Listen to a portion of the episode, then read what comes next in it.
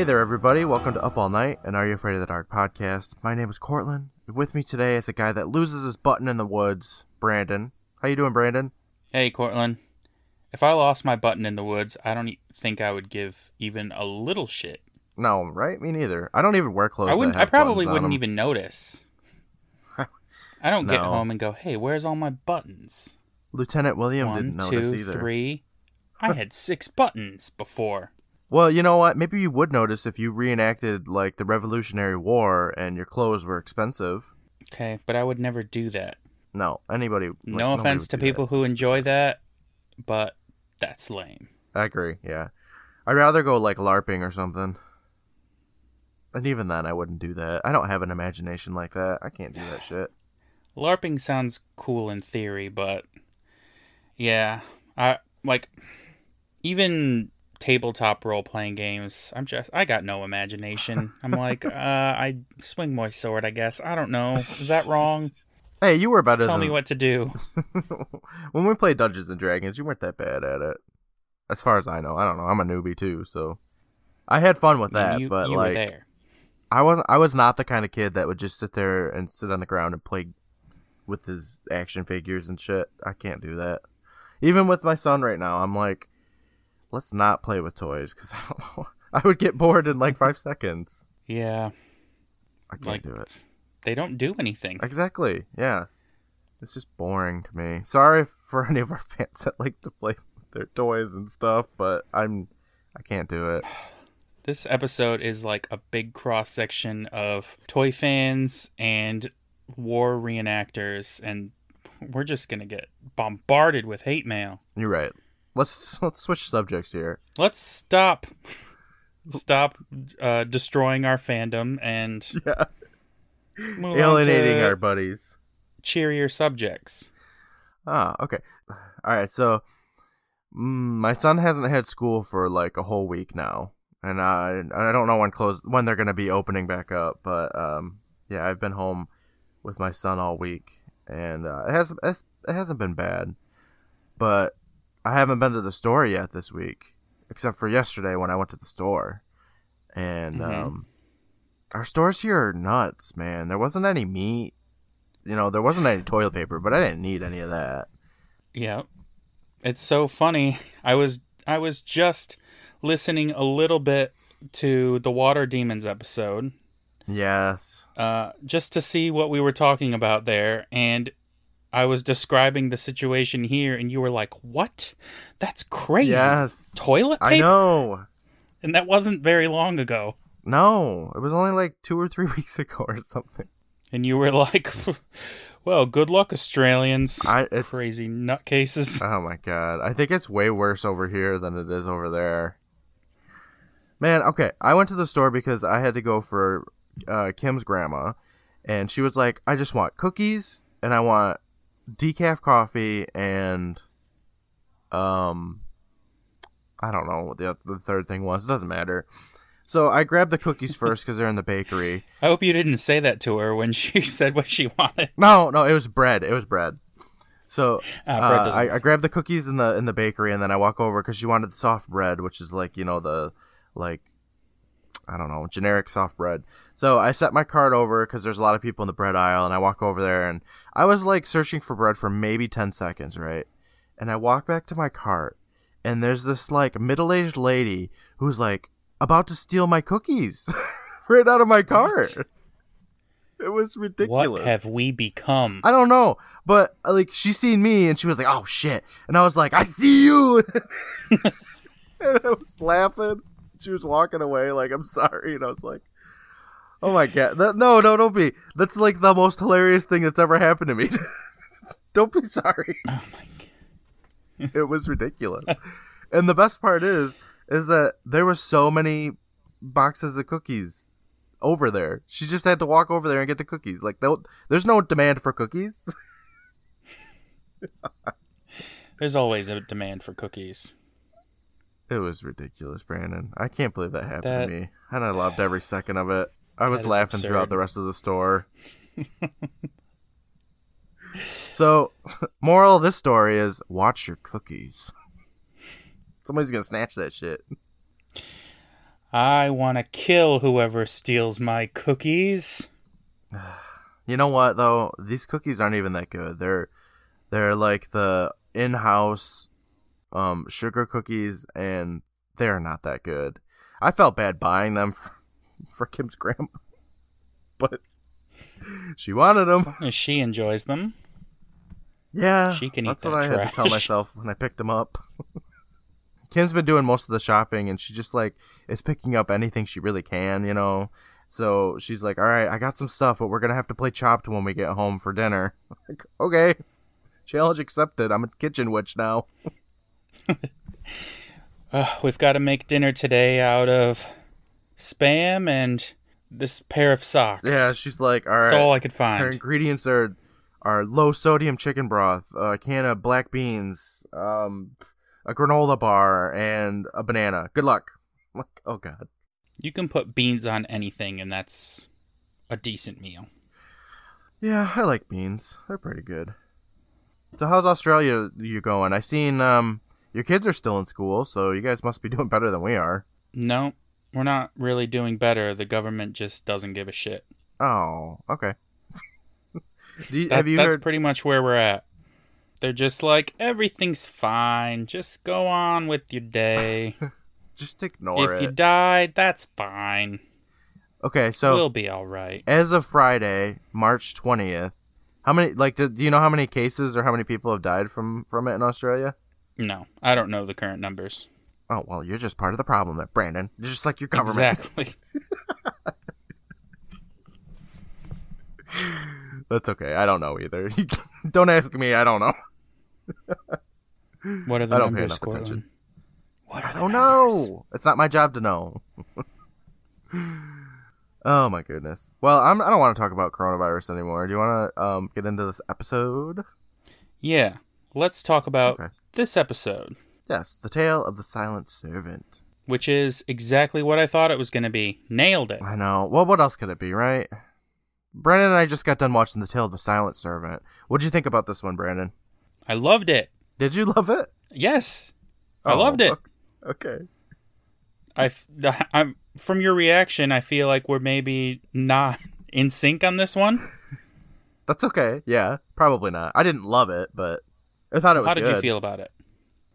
Um, ooh, it's pretty corny in my opinion. Um, there's this whole I like dragon thing that I don't understand why it's in there. Um, No, no, that it doesn't. It doesn't match up with anything else. yeah, It kind of seems like it would be from another episode. yeah, that's how I felt. They had this prop and they were like, "Well, you gotta use it." I don't know, The um, smash it on something. oh my god, we'll talk about that one.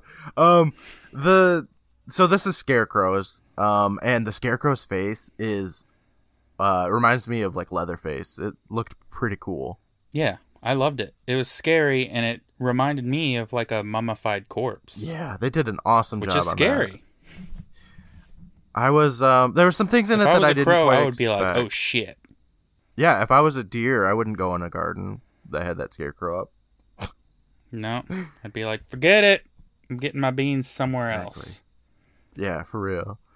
Um, you know, I have this like not fear of scarecrows. What do you mean, not fear? Do you mean like a normal human? Yeah, like any They're not for scaring person, Courtland's Courtland. Like, like, there's, I don't find anything scary about them. Now, this was the episode that one of our uh, fans had said was like a parallel to Goosebumps because it's, um, you know, the Scarecrow. scarecrow walks at midnight Yeah. or whatever. I don't know how A similar Brandon that is. favorite. Now, is that similar to this episode? All right, Besides the I'm fact gonna that be it's honest. scarecrows.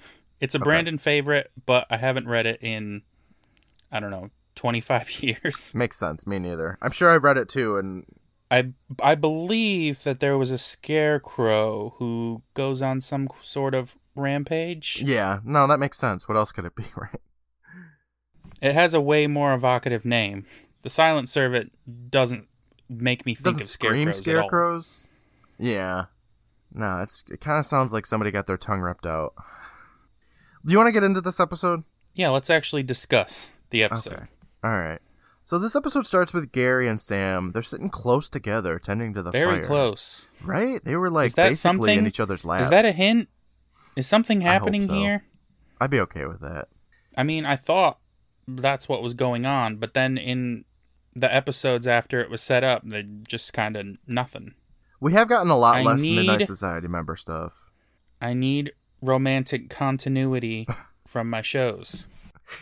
Well, maybe we'll get something this season. I mean, we got like the sparks of it at the end of last season, so Exactly. And then nothing.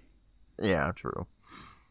Well, we also have Tucker, and he's sitting at the storyteller throne. He's reading like a comic book or something, and I was like, "Oh God, no, not another Tucker story."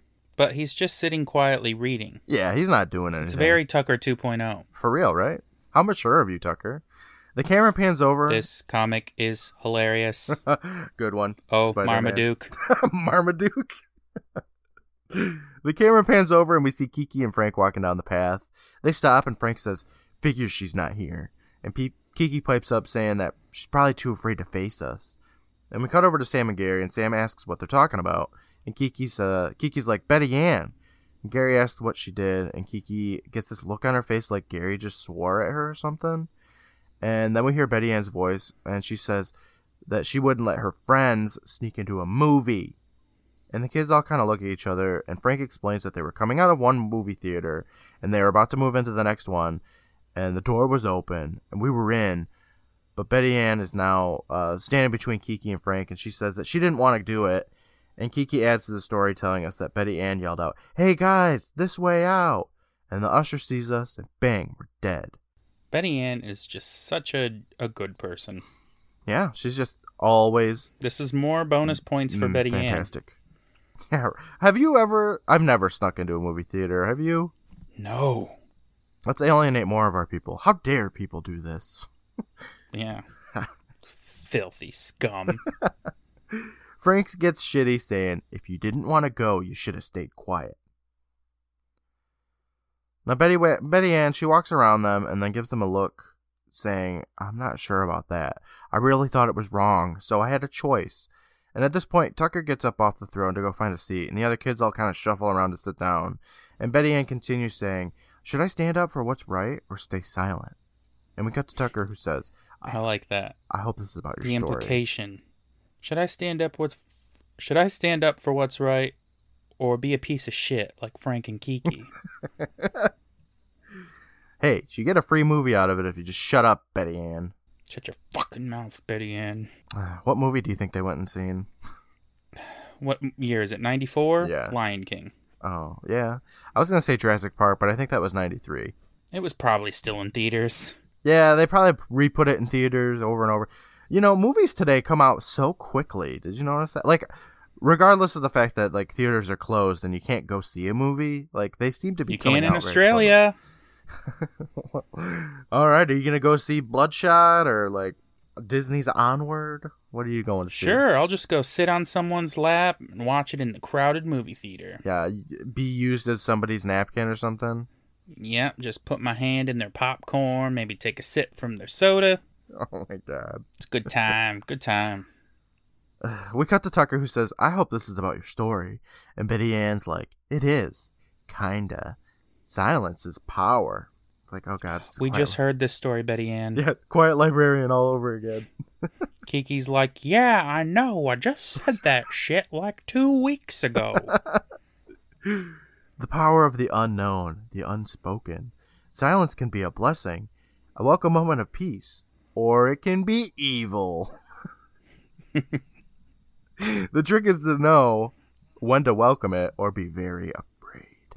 And then she says, submitted for the approval of the Midnight Society. I call this story. The Tale of the Silent Servant.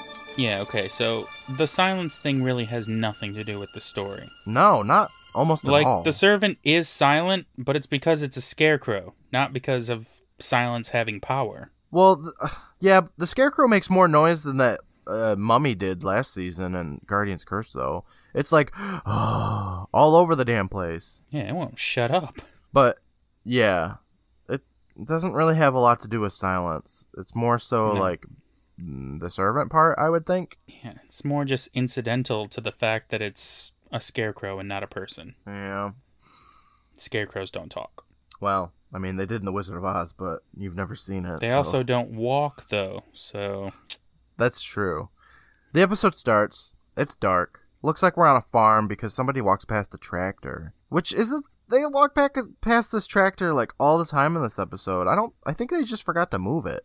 I don't know. You get a tractor for the episode, you're gonna use it. That's true, and they do. They use a lot. That tractor gets some mileage. It really does. This middle-aged man walks into a barn and he looks over and he sees another middle-aged man uh, sleeping on the, some hay. The awake man grabs something that sleeping guy is holding onto, which snaps this guy awake. So the standing man asks, "What have you done?" And laying down dude tells him that it attacked him. It's here. He says some magic words or something I couldn't understand, and then he runs out of the barn. And the original guy, he's got like a bone or something in his hand, and he looks into a room of the barn saying, I told you never to reveal yourself.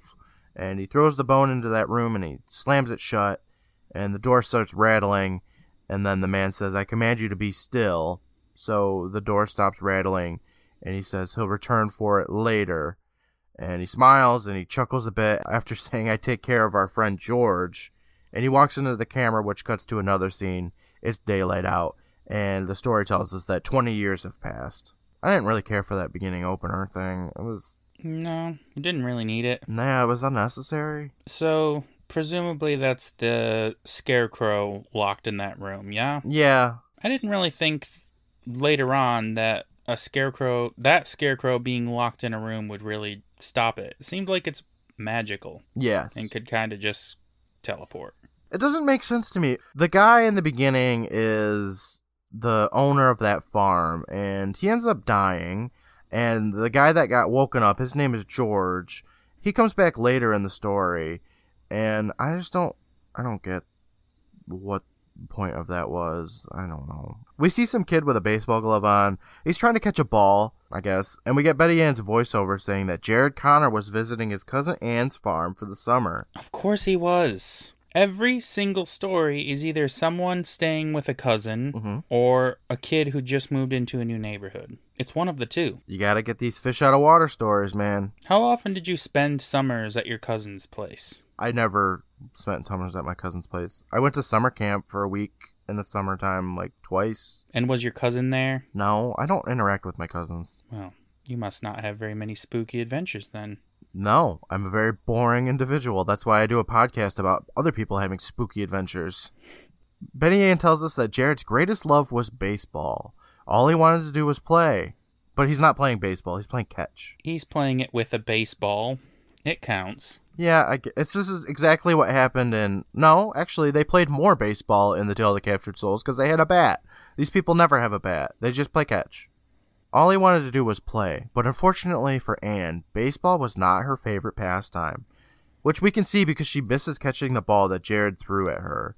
So she walks over, she picks it up, and says that she wants to quit because she's tired, and Jared tells her to throw the goddamn ball. So she does, and he catches it.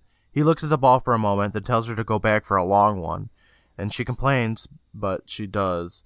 And Jared calls her a wimp and tells her to go back further and further. And now she's up near this house that's like really far in the distance. So he throws this ball at her, and it, of course, like shoots past her and breaks a window. Yeah. She wanted nothing to do with this. No. She doesn't want to play. It's almost exactly like Billy and Karen from the 13th floor with the hockey. Yeah. She wanted nothing Oh, to do you're with it. He was way into hockey, but she just kept doing it. And it's like, just stop. Yeah. Like there's nothing stopping you from Just saying don't no. play baseball. Yeah. He's like, just shut up and go catch the ball. She could just be like, nah, You know, um I don't really care for this Jared Jared child. no. Jared sucks. Anne is okay. She's a little stupid though. Mm, she's a bit bland, but I like her well enough. I think that's what I meant to say. is She's she's kind of bland. The door with that broken window opens up, and out walks two dudes. One's got this baseball in his hand, and Jared's like, "I told her not to go back so far." Oh, shut up. Yeah, That's, that's, such like a Sam move. It really is. She goes along with it for some reason. It doesn't make any sense. This older gent walks down the steps of the house and says, There's too much work to be doing right now for you to causing all this trouble, young lady. I got a crop to get in. And Anne apologizes, even though it's not her fault at all. And the guy's like, You're both going to have to work off the price of a new window. and Jared looks all pissed off, and I don't know. Because he mentioned work.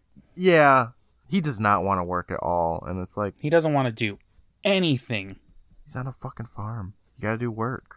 Whatever. This guy that has like who's yelling at him, like it's it's Anne's dad and then her brother Mark.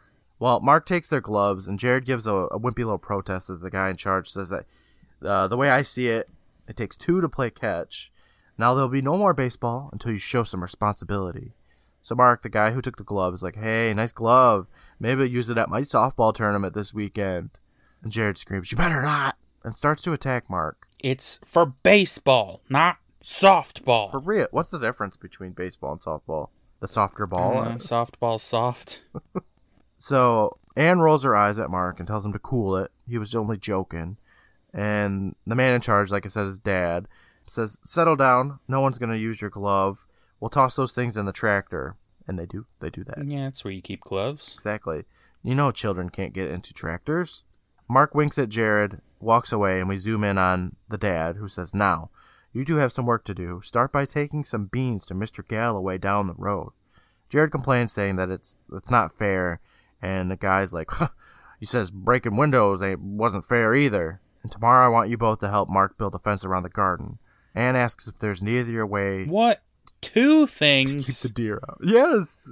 Two whole things? Yeah. I feel like it's three though, because they gotta fix the window too. Unbelievable. They said working on a farm was easy. No, you have to do two things. Anne asks if there's an easier way to keep the deer out, and Dad laughs and says, None that I can think of. Now get going. Now, I think this is probably a perfect time to check out who we got in this episode because we've essentially met the entire cast already. So, first up, we have Jared. He's played by Jesse Tendler, who is in a whole lot of stuff, but nothing I can recognize aside from voice work in Grand Theft Auto 4 and the game Bully. Who did he play in Grand Theft Auto 4? He voiced Mike, the moto cashier. Okay, well, that doesn't help me at all. He was also Euro club goer in The Ballad of Gay Tony. All right, all right. What about Bully? He was Eustace. Damn, I don't know any of these people. All right, let's get back on track. Okay. So next up we have Ann Peterson, who's played by Kimberly Warnat. Again, she's in a lot of stuff, but nothing very recognizable. She was in an episode, I think, of Stargate Atlantis, unless that's a movie. I don't really know my Stargate stuff. That's a show. Okay, that's what I thought. And she was also Beer Line Girl in Freddy vs. Jason. All right, good for her. Next up is Mark Peterson, who's played by Tyler Labine. He played Dr. Iggy from the TV show New Amsterdam, which my wife watches. It's something that's on right now. hmm It's one of those um, hospital shows. You know what I'm talking about. Yeah. He played Sean Dumont in the episode The Gang Gets New Wheels from It's Always Sunny in Philadelphia, which I've never seen. I think you watched, though, don't you? Uh, I haven't in a long time. I think this episode was from 2018. My favorite thing, though, is that he reprised his role as Stoner from his hit 1996 X Files appearance. And he reprised that in 2016, playing, I'm assuming, the same Stoner. And aside from that, the Yeah. list just goes on and on. Yeah. Um. So I was watching this episode, and I did zero research on this. Uh, Yeah, uh, that's fine. You should know. Um. But while I was watching this, I was like, "Is that Tyler Labine?" But I didn't look it up. I just thought maybe that's him Yeah. because it kind of looked like him, but he's so young and little that I was like, I'm not sure. Yeah. But oh, that's cool to find out that it is, is actually him. And you sold his career short. He's been in a lot of good things. Jeez. That makes... Well, what what did you like recognize him from? I first saw him in the show Reaper. Mm-hmm. Do you remember that one? No. Oh. Is that the one where she becomes a Grim Reaper after she dies? Um, no, it's a guy who's like capturing souls from hell or something. Ray Wise is the devil. No, I don't think I've seen it. It was cool. But yeah, he's been in a lot of things. And he's always the best part of everything he's in. he was pretty great in this episode too. Yeah. You know what? Mark's cool. He's The, not a bad. the scene that introduced him, I was like, oh, great, another jerk older brother. But you know what? He's a good brother. Yep, exactly how I felt in the episode too. The last person that I'm gonna talk about is Brian Dooley, who played Pete Peterson, who was the dad figure. It's a great name. Yeah, did you recognize him because he's been in the show already? Damn it.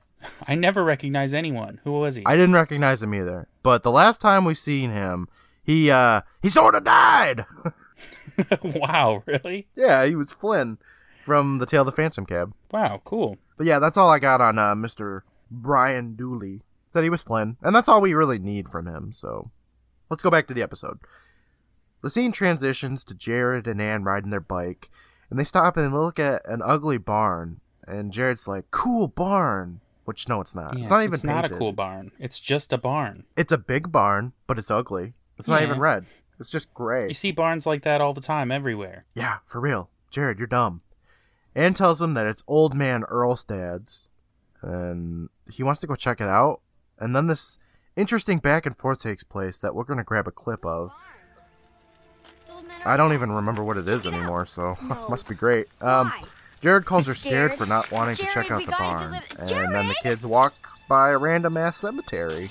Yeah, it's just one of those graveyards you keep next to your barn. Yeah, right? This is where we keep Ron oil.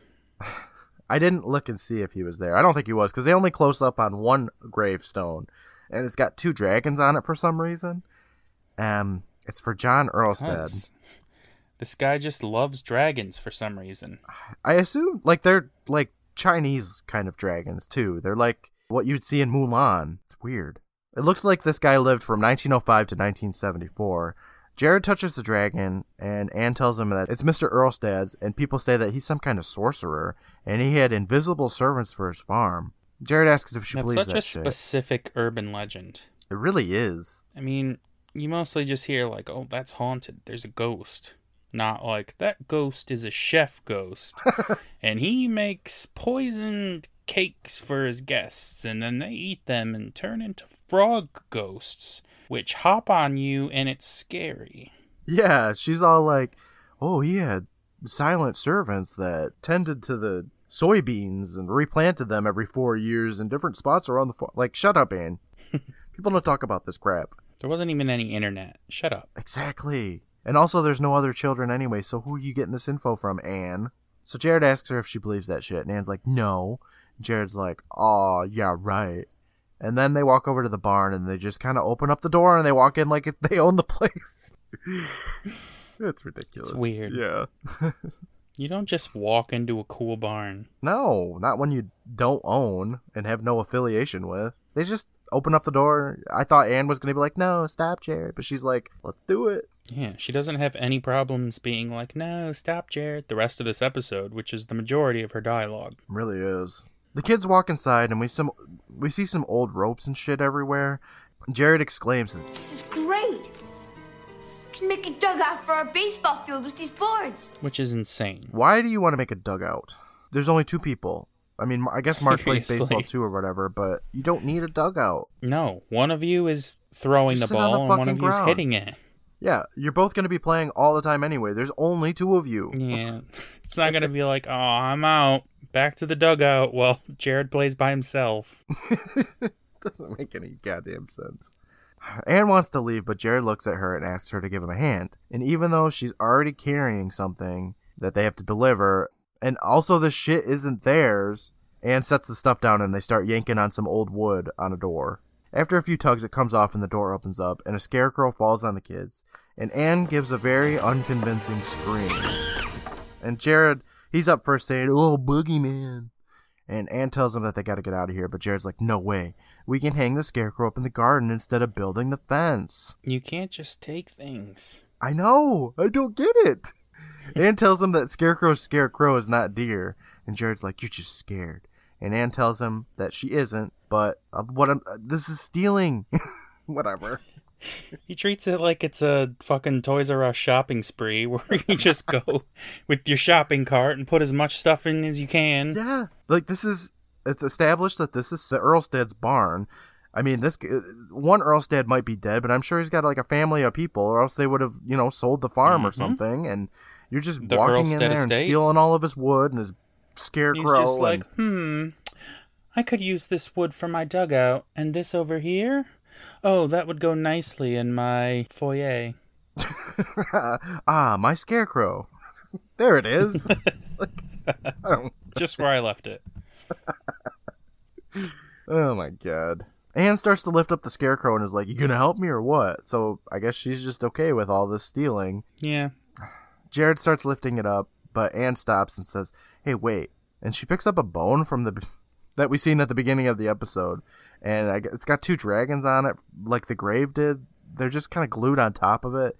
And she looks at it, she tilts her head, and she puts it in her pocket. And I was just like, "What? What is going on?" Yeah. It's like blink and you'll miss it, but Yeah. she just grabs this weird ornate bone and she's just like, yeah, okay, I'll take this too. I'm on a stealing why did- spree. Why, why did the scarecrow have this anyway? So at the beginning of the episode, um, Mhm. old man Earlstead, who I thinking is the guy that is dead now, because 1974 would line up, and I guess he he opened up that door and and the scarecrow was in there. He threw the bone in there for some reason, and then he locked it up and he died. Okay. So I don't I don't know, man. Let's come back to it uh, in like two scenes, okay? Okay.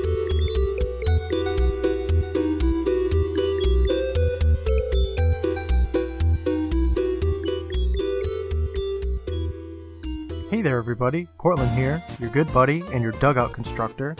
Whether you're new to the show or a longtime fan, thanks for listening and laughing with us. If you're looking for more laughs, we have you covered. Our Instagram and Twitter account are full of almost a year of content covering every episode so far. We have gifts for every single episode handcrafted by Brandon. A lot of them are mashed up together with some of your other favorite things, like Willy Wonka, The Golden Girls, Resident Evil, and so much more.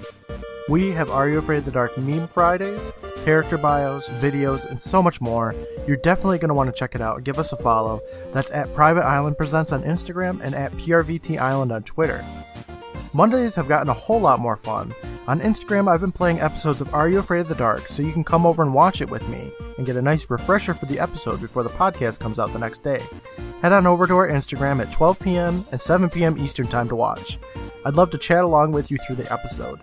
This next Monday, we'll be watching The Tale of the Room for Rent.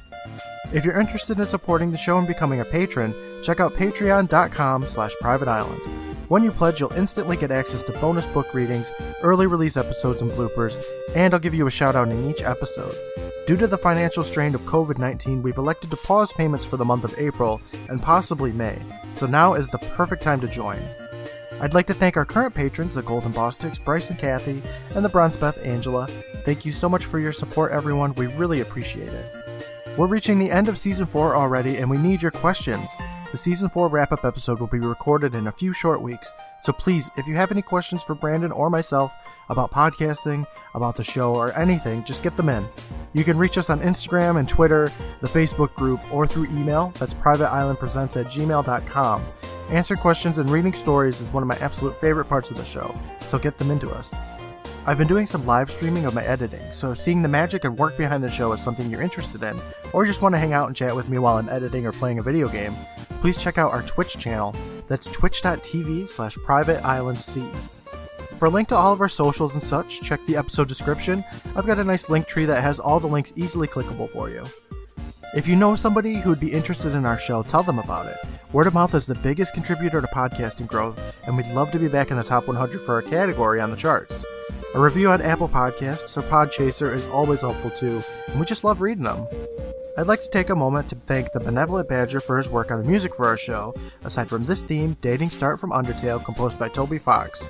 I'd also like to thank Brandon for his work on the art for our show.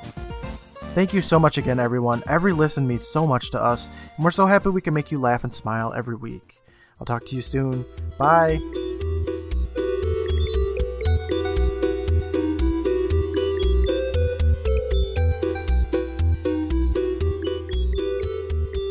We cut outside. The kids have the scarecrow hung up, and then we get a good look at this monster, and it has the face of Leatherface. Yeah, I thought it actually was a mummy. It was so cool looking. Yeah, it is cool. I don't think I've ever seen an actual scarecrow in my life, so if all of them look like that, then you know that's cool. But I just imagine No. scarecrows being like with a smiling face and stuff, and this one looks like it wants I to eat your soul. I haven't spent much time on actual farms, but scarecrows Yeah. to me are Halloween decorations. Yeah, that's how I feel too. But they always have like cute, fun faces and stuff, and this Yeah. one does not. They're having a good time. This one is well, I mean, shit. I'm gonna post a picture of it on Instagram, so check us out. Private Island Presents on Instagram, where you can see a picture of this monstrosity's face. Anne looks up at this demon that they've just hung up, and she says that she thinks this isn't such a hot idea. But they're interrupted by Mark, who asks what's going on. Jared points at the scarecrow, saying, It'll keep the deer from eating the vegetables. But Mark's like, Nice try. You still gotta help me with the fence. So Anne tells him, Told ya. And Mark asks if Mr. Galloway gave it to him. And Anne, she says that they never went and that they kind of got sidetracked. So Mark points his finger, saying, Then you best be on your bikes and start pedaling, unless you want to spend the rest of the summer doing chores. Which, let's be real here, Mark. It sounds like they're going to be spending their summer doing chores anyway. Yeah, they're going to be doing two chores all summer. Exactly. The kids run over to their bikes, and we look again at that creepy scarecrow. Now, we cut inside to the barn from earlier. You know, the Earlstad barn. And Anne and Jared Mhm. are breaking back in. I mean, I don't want know why you'd take the beans with you inside anyway, but That's a good Whatever. point. What were they thinking? Like, they left their bikes out there. Why didn't they take the bikes inside? yeah, let's explore the barn. Make sure to take the beans. So Anne's like, there it is. You know, she points at the beans and she says, we better hurry or dad's going to kill us. And then from out of that scarecrow door pops this old man who says, good deaths come to those who wait. and I gotta say, he looks pretty good for being 20 years older than the last time we saw him. Yeah, Didn't I thought so too. age a day. Yeah, right. He's still a middle aged man. oh my god. The kids they back up and they look less scared than I would be in that situation. They're just like, oh, okay. It's old man George, whatever. Jared tries to muster out a, a wee little, wee, wee, just, just, uh, but the old man interrupts saying that dragons, that the dragons have been stolen. And this guy gets shifty eyes asking if the kids have seen the, his dragons. And now we get just this like vomit of exposition. Anne tells him no, and the guy's like, The better for you then. Such sorrow. I used to see rainbow colored lights. Now darkness. Such sweeping blackness. He made me this way. His evil was contagious. He raised the silent servant. And then he says some magic words. I don't know what he's talking about. Yeah, he just speaks a bunch of crazy shit. So much crazy. But this guy is chewing this scenery up. He lives for this shit, yes. He says, I was too clever for them. Before the power was between the dragons, they could stop the silent servant. Only the master could break the spell, but he's dead. The servant walks. Be forewarned, once the word is given, it cannot be undone. It is always listening. Always listening. And then he says some more magic words. I think it says Gallo Vector Solemnus. Solemnus? I don't know. It's some bullshit, Yeah. just like back in Tale of the Quicksilver. I gotta say, I would have been out of here like four paragraphs ago. Yeah, this is it's taking me a long like a, a short amount of time to get through all of this. It took me like half an hour to write down his whole spiel because he just talks like a crazy person and it's annoying. Yeah, if I were these kids, I would have been out of there the second he popped out of that fucking door. I'd be like, "Fuck your beans, I'm out of here." Even if you didn't find his rambling insanity scary or whatever, I would be like, oh shit, they're gonna notice all the stuff we stole. For real. Let's go. So he tells him that the true master's dead and the beast runs free. Basically, he's saying if you give this silent servant a command, it'll do it no matter what. And then he laughs a whole bunch as the kids finally run the fuck out of there. And I was just, I, I have my notes. Damn, that was a shit ton of exposition. And this is where the story gets a little confusing for me about the whole dragon thing and the bone and stuff. It's, I don't get it. Yes, I don't understand the connection between Chinese dragons and scarecrows. Exactly. So was George just like using the silent servant this whole time? He was in there with the scarecrow and the bone thing. Was he not allowed to go in there? I don't get. Why is he still there? Earlstead is dead. Why do they? He's only the farmhand. I don't get it. He just lingers around there. What, how does he? How does he get money? I don't, I don't know. I don't know. He could get money very easily if he wanted to. I guess, but it, does he control this the scarecrow right now? Like, I mean, obviously not right now because the kid stole it, but I don't. No, get he it. needs that bone. I guess. Did he have the bone before? I don't know. No, the scarecrow had the bone, but he could have had it. Two children opened that door up, so I, he should be able to open it. And he was inside it I afterwards. guess. I guess he's just there to make sure no one disturbs it. He's protecting the world from this great evil. And, hmm. Okay, I guess I didn't He's look at the last line of defense. Yeah, he's just And crazy he was though. thwarted by two 10 year olds. yeah, right, right. He was. Well, we look at that silent servant again for a moment before we cut inside of the house, and Jared and Anne like are running to their room, and Jared asks who that was. Anne tells him that it was Crazy Man George, Mister Oldston's farm hand, until yeah, she says he it went very crazy. casually. Just Well, that's crazy, George. He's Yeah. always psychotically yelling at us.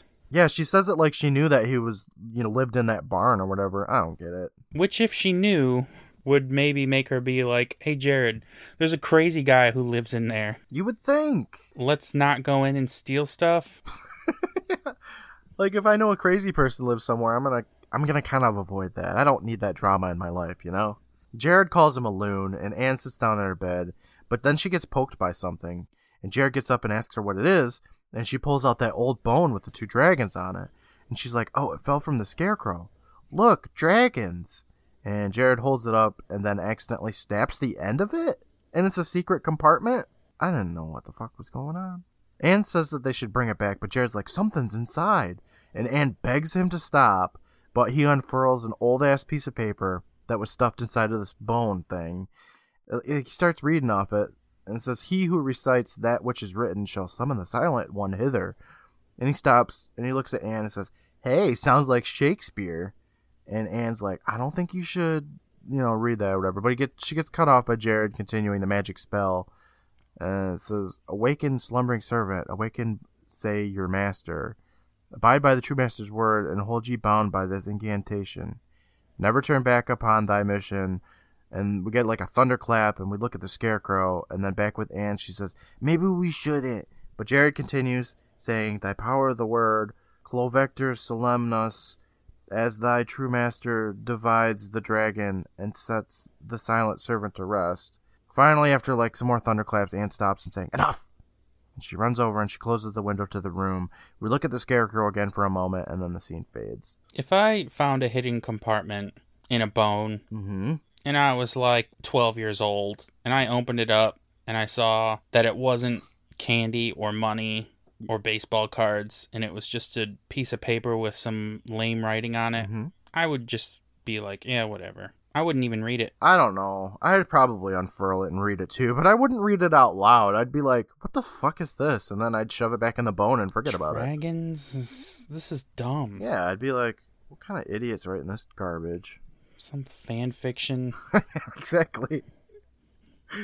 It's just there's a lot of setup for this episode that I don't know. I feel like there was an easier way to do this.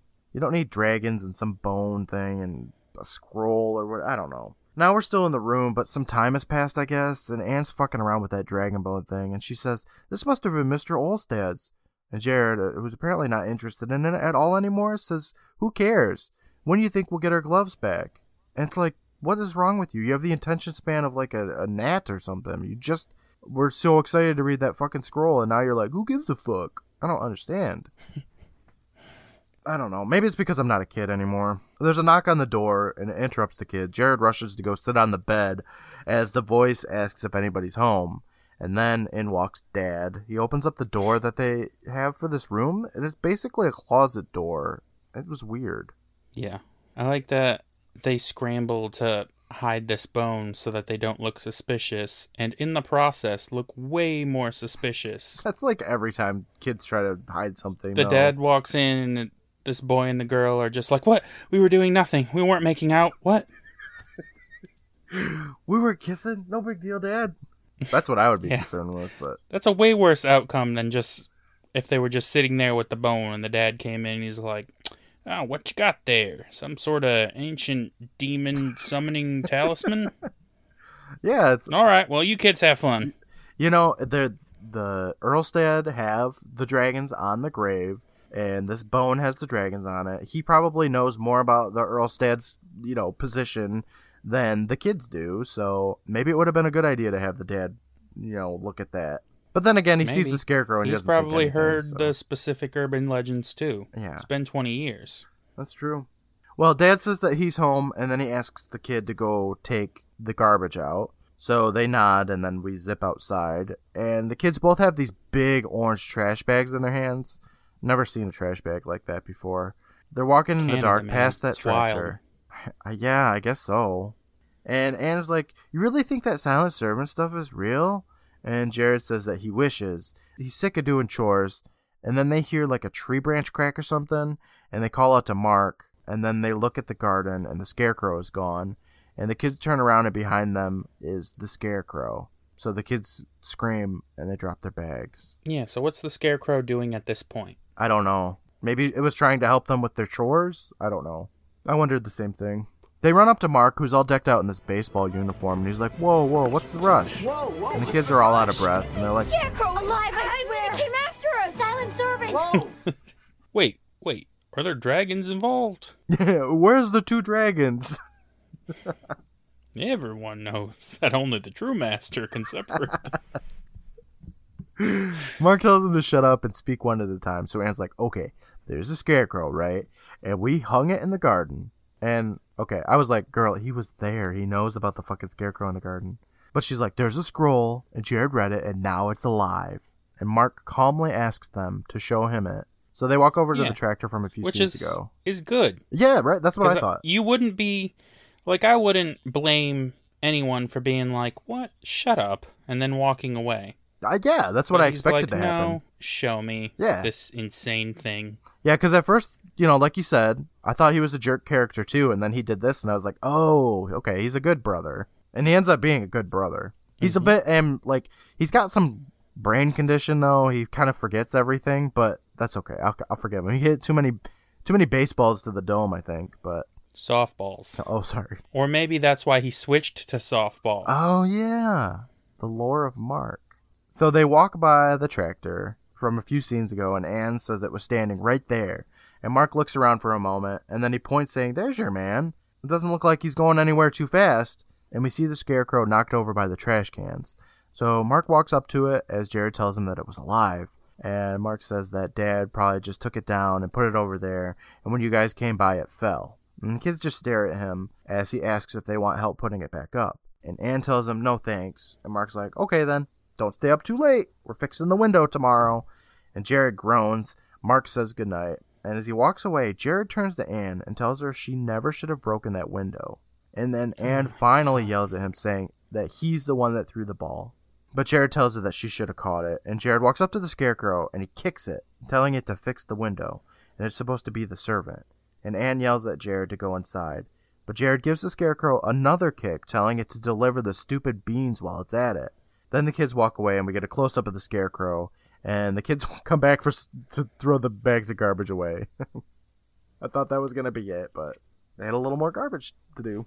It's a lot of garbage at the farm. Two bags worth, yeah. Two bags a day. So now we're out in the front of the house. It's daytime, and Jared celebrates because the window is fixed. You know, they walked up to the window and it was already fixed. And Uncle, he says, Uncle Pete must have fixed it. But Uncle Pete pops out of nowhere and says it wasn't him, that it must have been Mark. Did somebody say my name? Then he says that Mr. Galloway called and thanked them for the beans. And Anne looks at Jared and he asks Pete if they can go to Mark's softball game this afternoon. And Pete's like, sure, right after you put a good day's work in on that fence. And the kids look around to the garden and see the scarecrow is back up. I don't want to go to the game that bad. Yeah, right? Fuck the fence. Even though they knew they were going to have to work on it. So we switch scenes again, and Jared is painting the fence, and Mark is hammering in a post. And he stops and he tells the kids that they'll finish it tomorrow because he's got to go get ready for his game. And Jared asks if he can go. And Mark's like, yeah, sure. And you want to come too? And she's like, no, I got better shit to do. Good for you. That's what I thought too. And Mark tells the kids to bring in the tools and that he'll go get his gear. And we stay with Jared and Anne, and he bitches about not wanting to do this shit tomorrow. And Anne's like, don't say that to the silent servant. And Jared's like, yeah, right. Like it exists. And Anne tells him that Mark didn't fix the door, and it sure wasn't us who took the beans to Mr. Galloway. Yeah, it sure wasn't. Because that would have taken 10 minutes, and you refused to do it. They refused to do it twice. They actively refused to do it all day. They've spent way more time. Well, Jared. Jared has spent way more time bitching about all these chores than it would take to just do them. yeah, all he does is complain about not wanting to do work. He's kind of a terrible character, really. Yeah, he sucks. Sure does. So Jared doesn't want to believe it, but Anne tells or Anne asks him how else he can explain it. So Jared looks over at the scarecrow and says, "Okay, let's see." He walks over to that monster as Anne tells him, "Don't." But he stands in front of it and commands it to finish the fence. And Anne tells him to take it back. You heard what George says. It's evil. And Jared tells her that George is crazy. And what's her excuse? And he walks away, and Anne stares at the scarecrow. Now we cut to Anne in this weird looking nightie that's like plaid and hideous. Why is this in the episode? I don't know, man. It's weird. She's just dressed like a pilgrim, and she's just. Yeah, she's kind of like she's on Little House on the Prairie or something. It's very like It's very early weird. 1900s or something. But the scene just It's quick. like it cuts to this. Yeah. It's five seconds of Pilgrim Man, and then back we're on to the next day. Yeah. And this just didn't need to exist at all. Yeah, she's got that scroll in her hands and she's reading from it saying, The true master separates the dragons and dis- dispels the magic. And then she looks out the window at the scarecrow, and that's the whole scene. The, the director, like, they made her get into that nighty for like a five second scene. We switch to Anne playing with a bucket of green paint in her garage or something. She's like splashing her paintbrush in there, dipping it in or whatever. Jared's standing behind her, ready to paint the fence, I think. And Mark rounds the corner, asking them how they did it. Anne asks, What? And Mark motions for them to come over. So the kids walk over to the fence, and it's completed. And Mark declares that it looks great. He didn't know that they had it in them. And Jared goes with it. He's saying, Yeah, it's pretty great, huh? And Mark tells them that this bought them the afternoon off. Jared's all, Oh, baby. But Anne walks up to him, telling him not to ask the scarecrow to do anything else because it's evil. And Jared says, Evil? It's excellent. This is our ticket to the best summer ever. And we look at that horrifying face of the monster. Anne tries to say that the scroll said something, but Jared starts commanding the scarecrow, telling it to build him a dugout for his baseball field. Yeah, best summer really ever. dugout. The summer of the dugout. Everybody knows that the best summer ever starts with having a dugout, okay? 20 years later. Hey, Anne, do you remember that summer where I got that dugout? Exactly. And she'd be like, oh, that was the And we best sat summer. We took turns not playing baseball. that was the best. You know what? Okay. Jared like doesn't like to move or something, so I, I understand how he is so fixated on this dugout. All he wants to do is sit down and do nothing. Yeah, he loves doing nothing. He sure does. So he commands this thing to build his dugout, and Anne says some magic words telling it to cancel the command. And Jared's all, say what? And Anne tells him that it's in the scroll and this shit's dangerous. So Jared tells her to get over it because he's getting his goddamn dugout. I'm getting a dugout. Fuck yeah, he is. They stare at the scarecrow for a minute, and then Jared said, Let's go into town. There's a baseball card shop I want to check out. He walks away, and Anne stares at the scarecrow, and then the scene fades. We see the kids ride their bike up to a freshly built dugout. Jared's like, Oh yeah. See, I told you. This is great. And then Anne asks where the boards came from. And Jared's all like, I don't care. We got a real field now. But girl, you stole everything. Who fucking cares? Like, now you care. If I was Uncle Pete and I came home and found a dugout on my farm property, I'd be like, what the hell? So would I. I'd be like, what is going on? This isn't your house. Why are you stealing everything, children? you just build permanent dugouts in my fucking backyard. I didn't tell you you could do this. I was gonna put a stable there, you asshole. That was for the pig pen. Cows don't care about dugouts. So they're all like excited about this dugout, and then from somewhere in the distance, we hear Mark yell for Aaron and Jared, and they're tell- he's telling them to get over here. So the kids like look at each other, and they're all like, "Oh,", oh, oh," and then they walk over, and they look at that fence that they built earlier, and it's all torn up and shitty. And Mark asks them if they want to explain this shit, and the kids look at each other, and then we look at the scarecrow again. Yeah, we look at the scarecrow a lot. We sure do, which is okay. The scarecrow looks pretty cool, but the scarecrow dismantled the fence around it to make the dugout, Yeah. which is I don't know. It's fucking stupid. Like obviously that's what's gonna happen, but Does the scarecrow just magic these things into existence, or is it physically moving and getting hammer and nails and building that dugout? Because I think it would be hilarious and would make the scarecrow a lot less scary to see it on its hands and knees building a dugout. I think it gets on its hands and knees and builds that dugout. I mean, sure, it probably does all this stuff at night, but still, Well, except for this like, time. anyone could just be like, "Was that a scarecrow building a dugout out there?" One of the things that I found interesting about this episode is that you know I was like, okay, so the they look, they tell the scarecrow to do something, and then they look and it's gone or whatever, and I was like, so the stare- scarecrow just like teleports places. And I was like, that's gonna be boring. How is this gonna be scary? But the scarecrow actually like somebody gets in a scarecrow suit and walks around, so I was glad that they added that in there. yeah, the scarecrow walks Yeah. at midnight. Ex- Yes, exactly. We warp inside, and Anne tries telling Mark that it was a scarecrow, and Jared adds in that they don't know, they didn't know that it would wreck the fence, but of course Mark doesn't believe them because, you know, who would believe him? And Anne tries telling him that it's the truth, but he's like, sorry, I gotta ground you two. And Jared cries, saying that he was gonna go to his game tonight, but Mark tells him, nope, I don't think so. Here are your gloves, stay out of trouble. We switch scene again. It's nighttime now, and we just look at the scarecrow for a moment before zipping inside. And Jared, he's looking at a bag that has his glove in there. He's saying, I don't believe it. As Anne looks at the scroll again, and Anne asks what's up, and Jared says that his glove's not in here, that Mark still got it. And Anne's all like, oh, he wouldn't take your glove. But Jared looks super pissed, and he says, I'd like to kill whoever did. Which is way fucking over the line. Even if you don't have a magical scarecrow that makes your wishes come true. Yeah. Like, it's just a glove, bro. He takes baseball very seriously. He really wanted to play it at night where you can see. I want to murder whoever took my glove. Grind their bones into bread. I'm going to mutilate them. Gonna cut up their bodies and feed them to the pigs.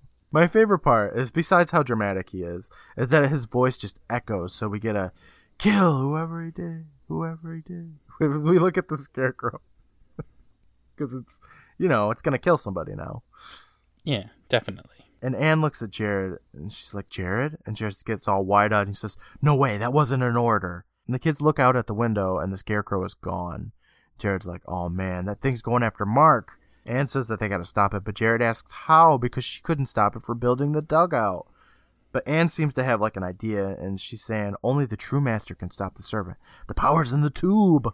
She hands Jared the dragon bone thing and he says, We gotta smash it and then he feebly attempts to break this Very thing on weakly. the desk. It's He's so like, good. Eh, eh, It's so funny. won't break. I tried Eh. twice. I can't. It's incredible. So he's he has it vertically in his hands. He's trying to smash like the bone end of it, and by smash I mean like gently press it onto the surface of a table. I don't know.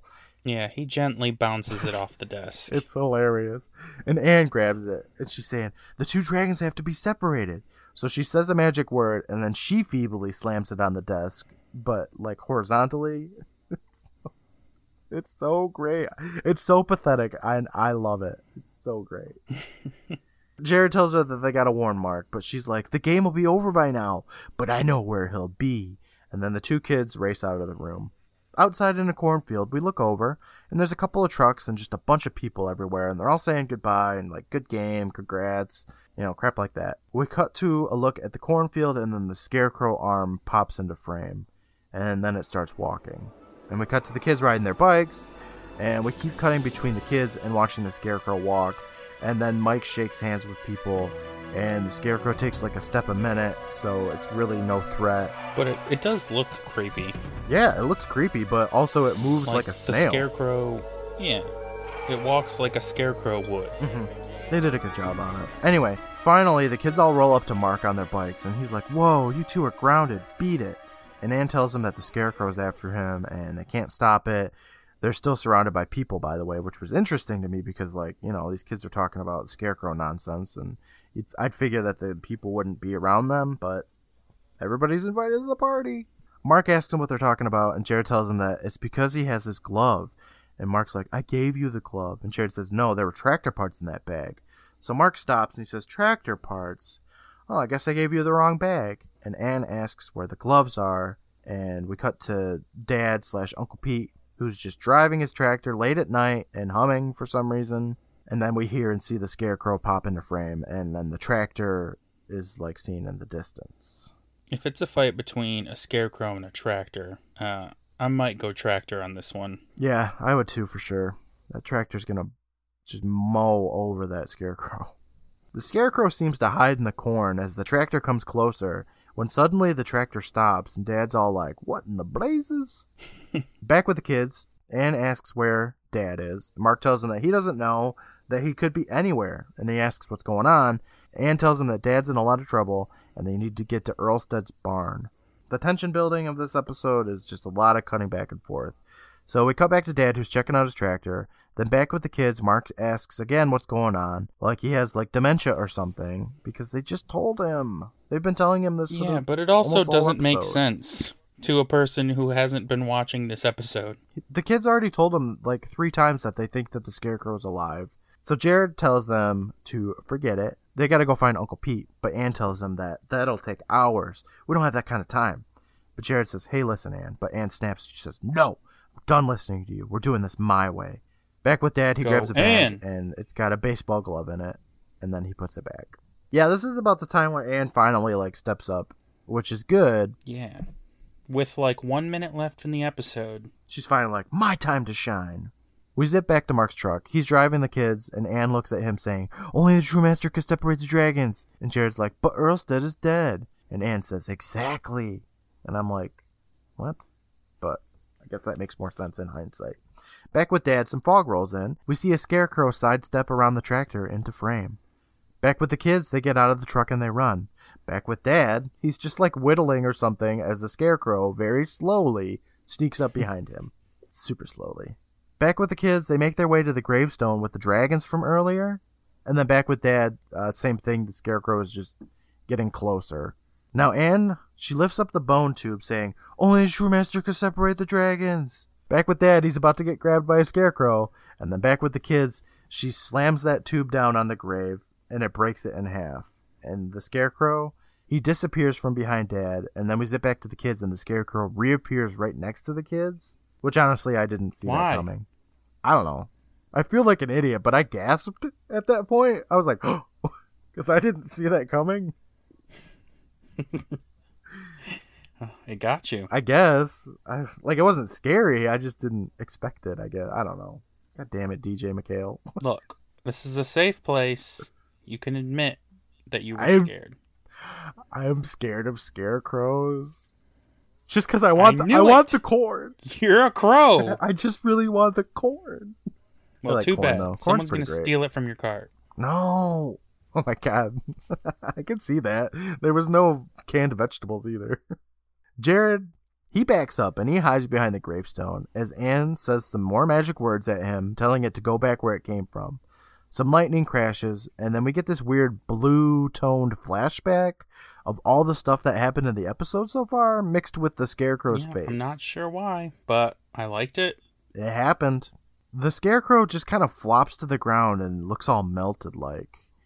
And then we cut to we cut to Mark who says, "What in blazes?" and back to the kids who look at the smoldering corpse of the scarecrow. Mark gets out of his truck and asks the kids what's going on, even though they explained this shit to him like five times already. And Anne says, "Sure, I'll tell you all about it tomorrow while Jared rebuilds the fence." And the kids walk away and we look at the grave. And from out of nowhere walks George, who picks up the pieces of that dragon tube and he laughs a bunch. The end. Which I'm also not sure why he does. He could have had that tube any time. Yeah, that's what I'm saying. He was in that room with that scarecrow. What stopped him from having the tube all the time? Maybe he did have the tube all the time? I don't know. It doesn't make any sense. You know what? Okay, so for this being scarecrows, which are not scary in the slightest, they did a good job with it.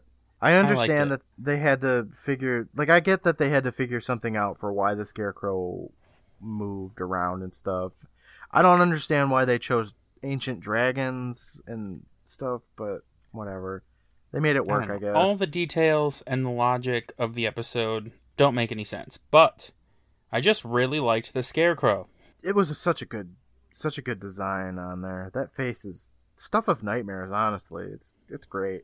The only thing I can say is you got to look at it. It's something like I expected it to be not scary in the slightest cuz scarecrows to me, like I said, are always just smiling like sunflower faces and this one is like it seriously looks like Leatherface to me.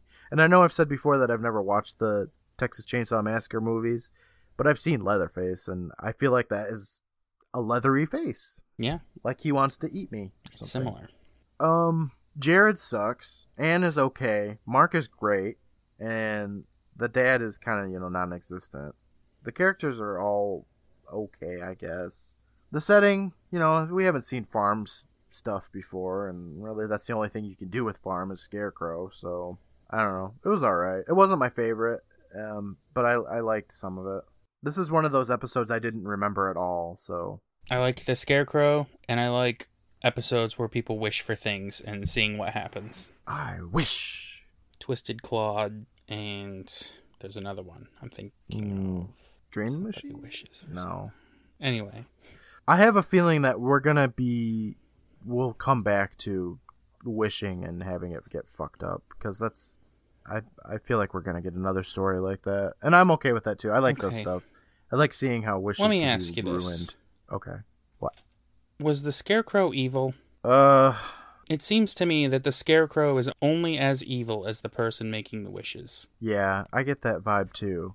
I mean, it built that fence pretty good, and that dugout. It built that fence, and it didn't seem like there was any catch. Like, yeah, I built the fence, but I killed Uncle Pete or whatever. Yeah, and it did deliver those beans too, and that's not an evil thing to do. It's only if you're like, No. hey, deliver these beans and also kill him, kill Mr. Galloway. Yeah, that that would be a little evil. But no, it just like does what you tell it to do. And if you tell it to kill someone, that that's on you. yeah. The only part that I don't really care about this is that you can just say anything anywhere and it'll hear you. Yeah. Which, you know what? The the episode did say that it can hear you from everywhere, so good job. Yeah. The scarecrow is like okay Google. Yeah. so, back with the Midnight Society, Gary says, Great, I declare this meeting of the Midnight Society closed. And Sam tells her that it was a good story. It's so funny how sometimes the episode ends and they're just like, "Oh god, empty the bucket quick. Let's go." They don't want to have any discussion. No, they don't want to talk about it at all. But it's funny, too, because No. this is one of the episodes where Gary actually declares the meeting of the Midnight Society closed. Because some episodes, they just dump the water on the fire and they just all leave. Yeah. There was like a streak where he wasn't declaring anything closed, it was all just left open. No, he's taking control back. I guess so. This is his club and you're all going to know it. It's true. He's like, this has been four years of this stuff. Sam tells her that it was a good story as Gary dumps water on the fire. We look over at Frank and Kiki who are whispering to each other, and we can see Betty Betty Ann in the background. They look up at Betty Ann and they walk over to her saying, We were thinking, do you want to go to a movie together tomorrow? And Betty Ann understandably asks if they're kidding, and Kiki says no, and we'll buy the tickets. Betty Ann tells them that they don't have to do that, but Frank's like, Yeah, we do. Betty Ann says thanks, and Frank says no problem, except I picked the flick. And then the girls laugh, and Frank says, What? I pick good movies. And he puts his arms around the two girls' shoulders, and they walk away as they're saying, like, Yeah, yeah. And Frank says, Oh, it's to have so much action and car chases. It's going to be really rad. It's called The Lion King. And that's the end of the episode. Yeah, good episode. It was a nice ending, though. I like that. Yeah, I like to see them be friends. Thought that was a really sweet ending, having them be like buddies again and everything. They learned, you know, Betty Ann, she she crafted that story for this situation so she could get a free movie. Yeah. She'll let it slide this time when they want to sneak into another movie. It doesn't really make any sense for the story, but Look, I'm not going to go this episode without mentioning Betty Ann's gold glittery vest. It's incredible. And we didn't mention it at all, but now's the time to shout it out and say that Betty Ann's got style. she's always had style. She was always cool. So, what do you think is the moral of the story? I think it's pretty clear don't wish death upon people. Yeah, that seems like a good one. Don't haphazardly be like, I'm going to kill you. Some people take that shit seriously. Don't build structures on your Uncle's farm. I'm I'm forgetting words. It's okay. Yeah, hosts. That's what I was thinking. Like you're the guest, they're the host. Don't just go building buildings I'm going to add to that. on their property. I'm going to add to that. Don't steal all of the supplies from the local farms. Eh, Don't I steal mean, all their shit. Don't steal all their wood and their scarecrows and stuff. They probably need that stuff. If you're told to deliver beans, just do it. Mm-hmm. Just do your goddamn job and don't complain about it. Or scarecrow's gonna come and kill you. But you know what? The Tale of the Silent Servant. Kind of a boring name. I think we can come up with something better. The Tale of the Scarecrow Walks at Midnight. come on. That was Damn it. Gotta be quicker than that. Uh, the tale of the dragon bone. oh, right. The Tale of the Dugout. Oh man, he wanted that dugout so bad. So bad. Do you think he has a And dugout at home? I'm sure he's got So we could dugouts all over the place. That's why he was so mad. He's not used to being in places that don't have dugouts. He's not used to being dugoutless. Um, the tale of old man George. I got nothing else. Yeah, that's fine. I think that's enough. Brandon, are you ready to find out what we're going to be watching next week? Yes, what is it? All right. Next week we are watching season four, episode eight, "The Tale of the Room for Rent." Who do you think's going to Hmm. be talking about this shit? I'm gonna say it's a Tucker story. I'm gonna say he knows nothing about rooms for rent. He's not going to know anything about trying to get an apartment or anything. when you think about it, rent is really the scariest thing. Ooh, preach it, Tucker.